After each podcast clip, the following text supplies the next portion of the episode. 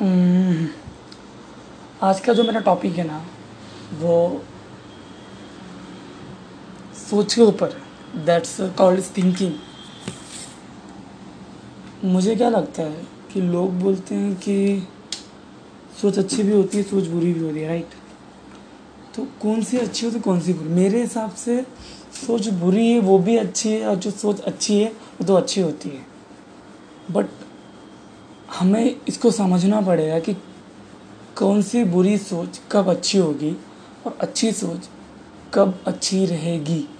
ये इस पर डिफ़र करता है। तो हमें ये चीज़ समझना पड़ेगा, ये चीज़ हमें ध्यान रखनी पड़ेगी। ये मैं आज आपको लेक्चर में बताऊँगा। तो होता क्या है पता है? जो बुरी सोच होती है ना, वो लोगों के माइंड में सोच आती नहीं है। वो देखना लोग देखते हैं सुनते हैं। बुरी चीज़ देखेंगे तो बुरी दिमाग में आएँगे बुरी चीज़ सुनेंगे तो वो बुरी दिमाग में आती है। तो हमें करना क्या होता है? वो बुरी चीज़ हम देख तो देख, देख करने वाले करेंगे दिखेगा। तो देख देख लेंगे बोलने वाले बोलेंगे तो सुन भी लेंगे बट उसको माइंड में नहीं रखेंगे। कैसे? वो मैं चीज़ बताता हूँ। देखो अभी होता क्या है कि जो बुरी सोच है लोग समझ में आ रहा है ना क्या बोल रहा हूँ? बहुत ईजी है बहुत मज़ा आएगा। अभी थोड़ा पकाव लग गया बट बाद में तो अच्छा लग गया। तो होता क्या है, जो बुरी सोच होती है ना, उसको हमेशा माइंड में अगर आ जाता है तो हमें करना क्या होता है कि अब हमें गलत गलत चीज़ करने के लिए माइंड बोलेगा।